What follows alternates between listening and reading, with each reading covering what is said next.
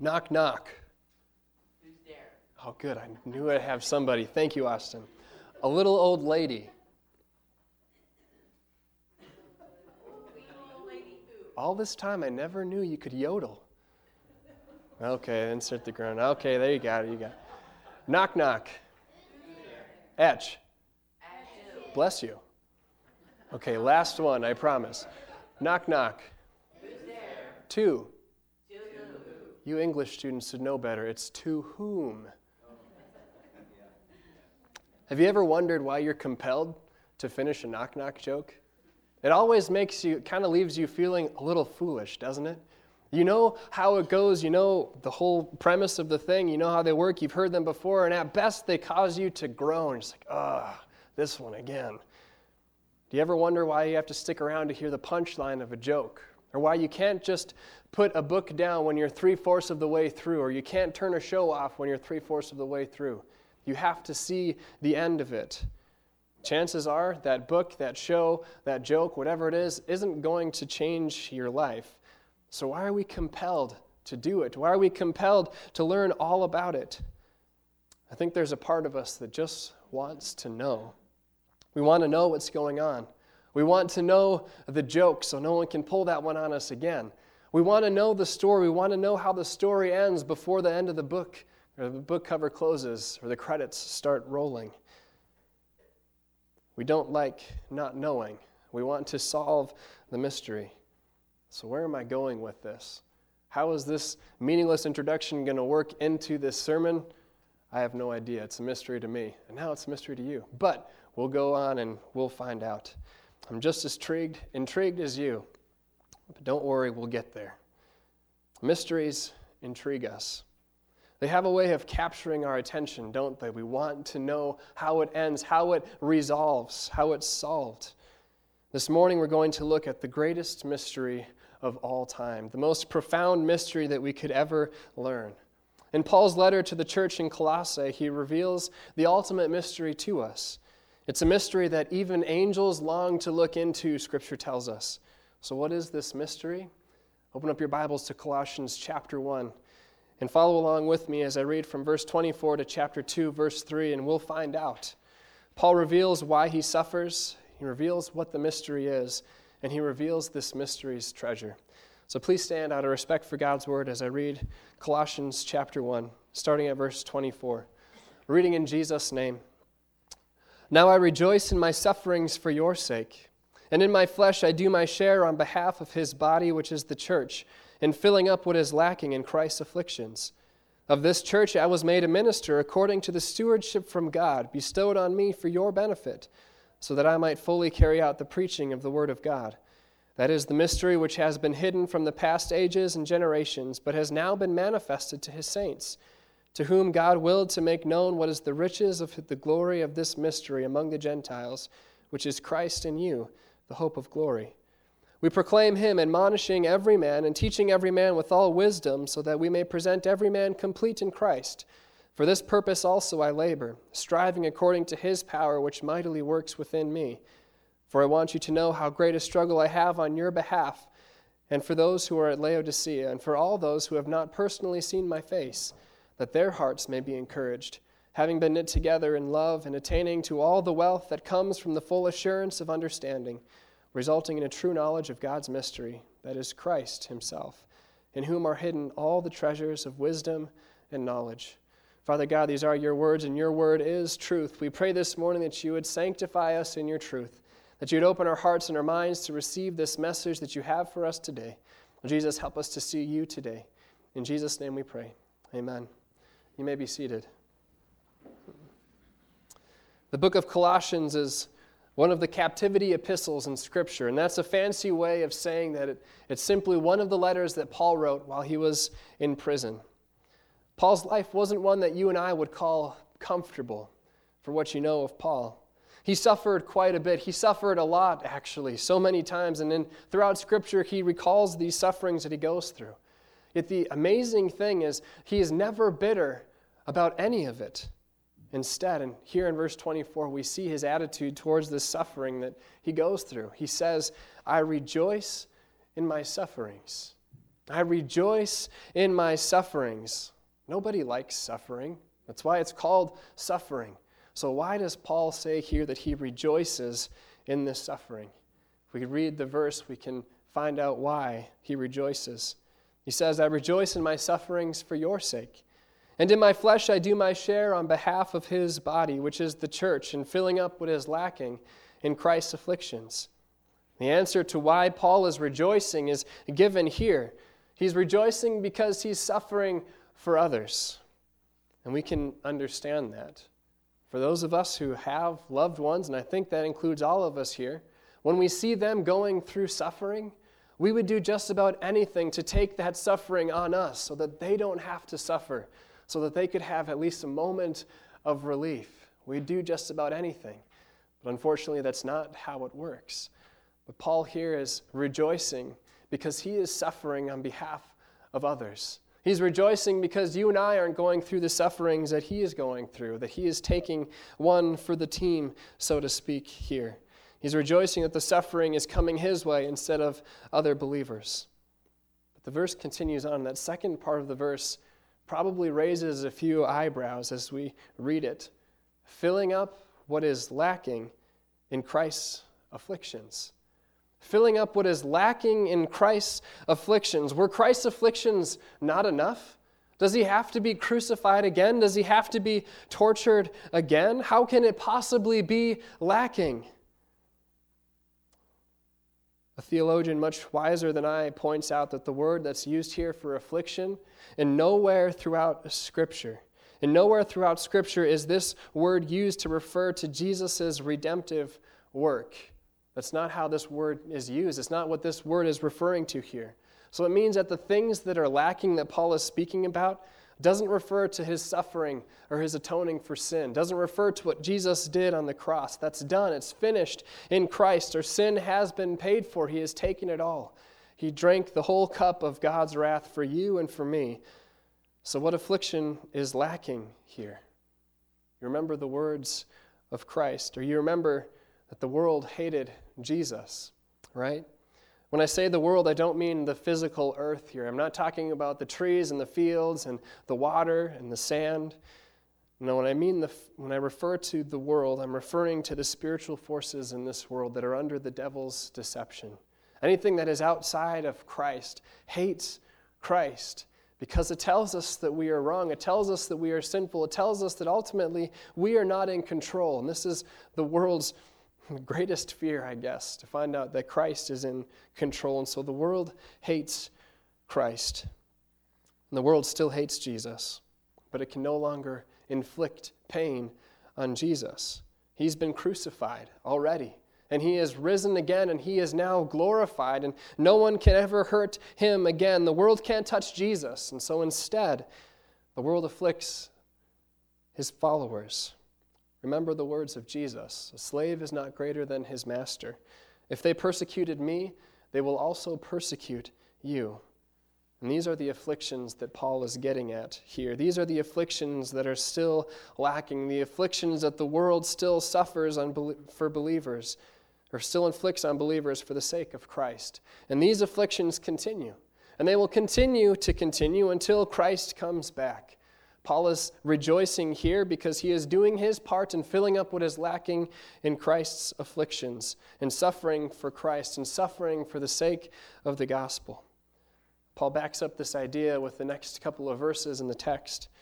He says that he was made a minister so that he would fully carry out the preaching of the Word of God, the mystery which has been hidden from past ages and generations, but has now been manifested to his saints. Paul rejoices in his suffering because it means that the word of God is going out. It means that he is doing something otherworldly, something that the world hates. He is doing something in line with Christ. He is preaching and teaching the mystery of God. Paul's joy comes from sharing the mystery of God that's been made known finally. So the question comes what is this mystery? We got to know. The mystery itself. What do you picture when you hear that word mystery. Maybe some crime tape. You want to figure out who done it. A bunch of detectives. Maybe a green and blue mystery machine, a Volkswagen bus. When we think of mysteries, we think of something that needs to be solved. That's where our mind goes, because that's how we use that word mystery. But in Scripture, it's used differently. Here it refers to something else, something that would have never been known unless it had been revealed, something that would never have been known unless it had been revealed.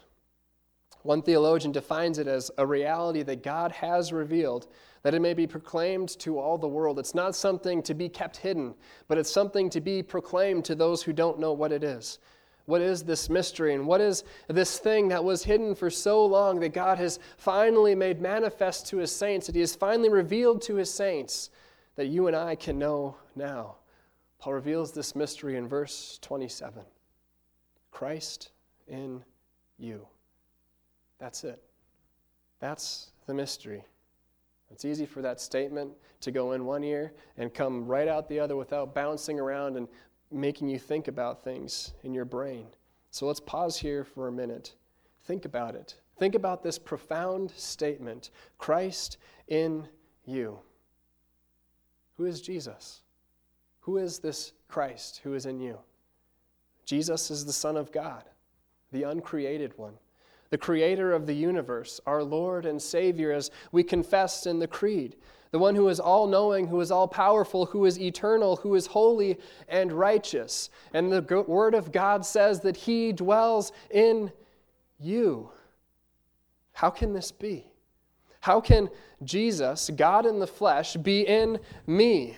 He isn't a spirit. He isn't a force. He isn't good feelings. He's not an idea. He's not my conscience. He is a person. How can he be inside of me? How can he be inside of each one of us? He's the second person of the Trinity, in whom the fullness of deity, Paul writes in Colossians 2 9, the fullness of God dwells in bodily form. The man who was born of Mary, who suffered under Pontius Pilate, who was crucified, dead, and buried the one who has ascended into heaven and who sits at the right hand of the throne of God, and that is where he is ruling and reigning now. And Scripture says that all things are subject to him. This man, this person, Jesus, Paul writes, God reveals in this mystery, is in you. How can it be? Let's look at ourselves for a bit and ask this question question I don't want to ask because I don't want to think about the implications of it. What kind of a residence do you provide for Jesus? Do you realize that you take Jesus with you wherever it is that you go?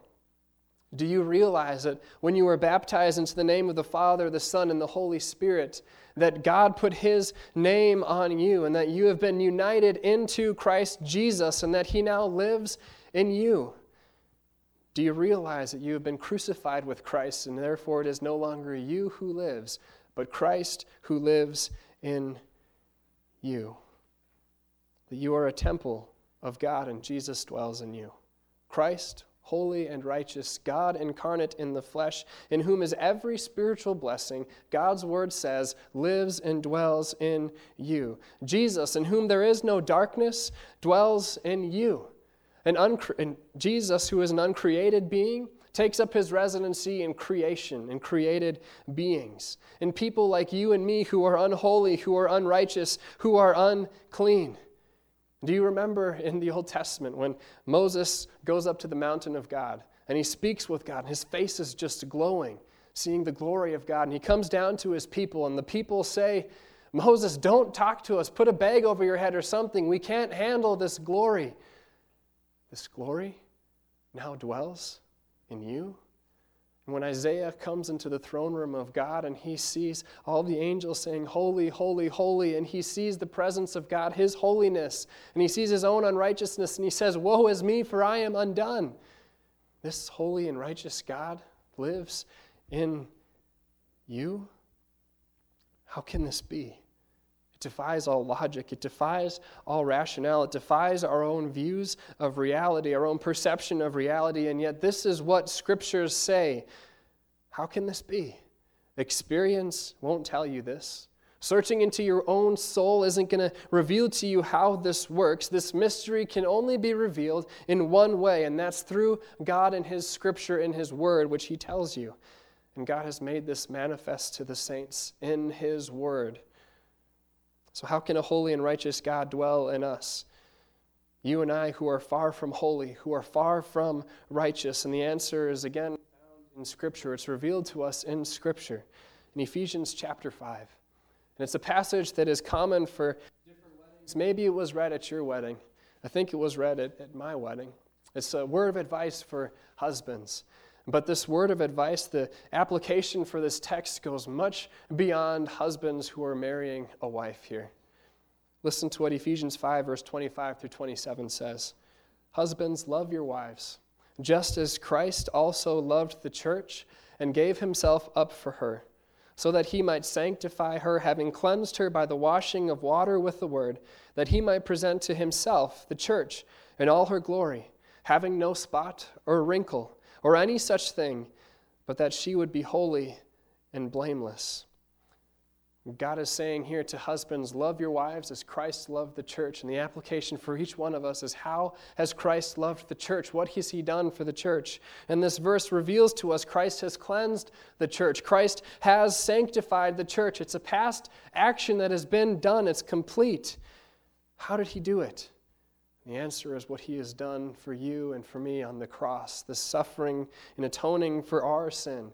And as Christ has fully paid that penalty, he can present us to the Father holy and blameless, without wrinkle, without any spot, in all of her glory. You've been united with Christ in your baptism, and that has continuing significance for you today. It's not an event that just happened in the past and it's done and you move on from it. In that event, you were cleansed. In that event, you were sanctified. In that event, Christ put his name on you. I am claimed you as his own child, and Christ dwells in you. And so the effects of your baptism continue each and every day as Christ dwells in you. As Christ is continuing to dwell in you, he is cleansing you and he is sanctifying you.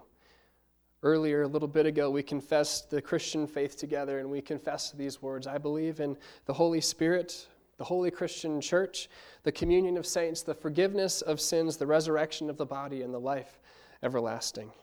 And in this section, we confess that we believe in the Holy Spirit and we confess what the Holy Spirit's work is, what He does.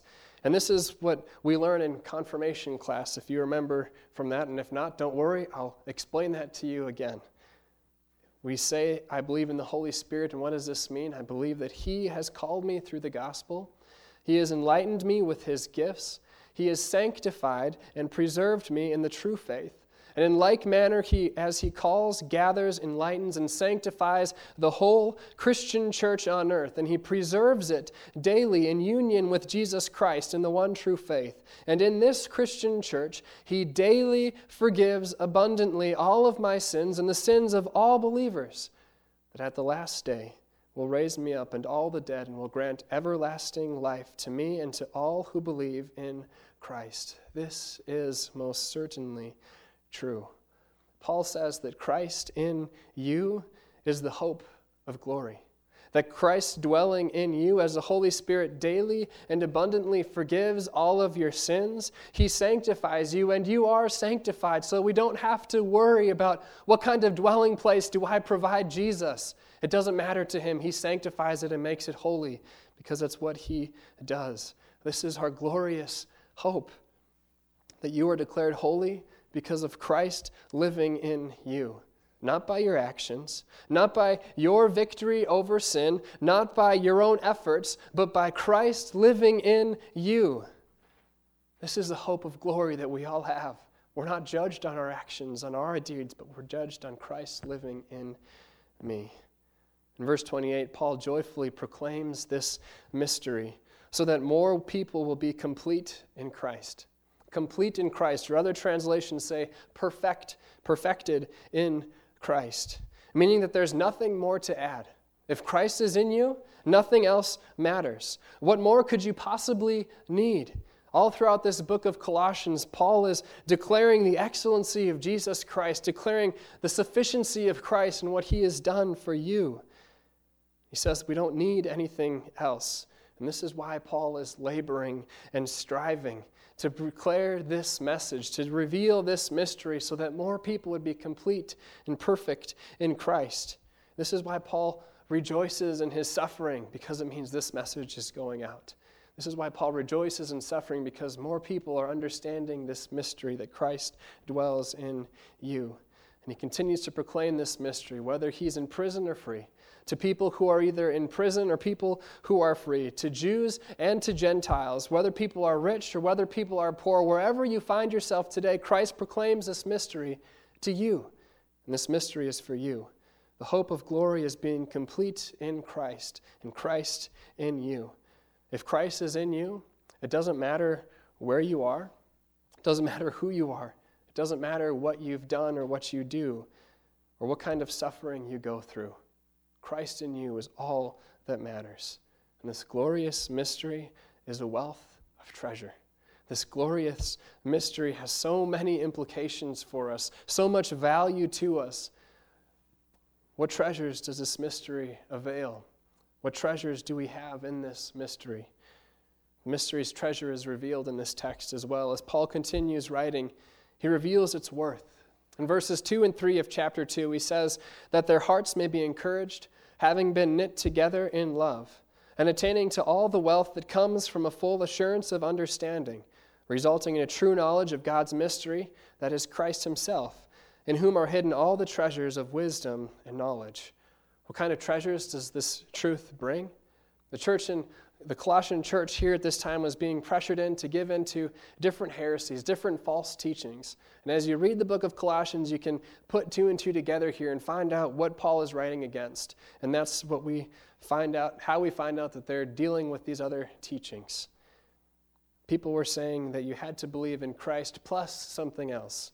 That Christ in and of himself wasn't sufficient, but you need something else, whatever it might be. And the church has continued to deal with this false teaching, this idea ever since then, even before then. Continues to deal with this idea that Christ isn't sufficient in and of itself, in and of himself, but you need something else, whatever that something else is. As you read the rest of Colossians, and I'd encourage you to do that sometime today, it doesn't take all that long. But as you read this book, you see the sufficiency of Christ. And you see that in Christ, we need nothing else because in Christ, the fullness of God dwelled in bodily form, dwells in bodily form.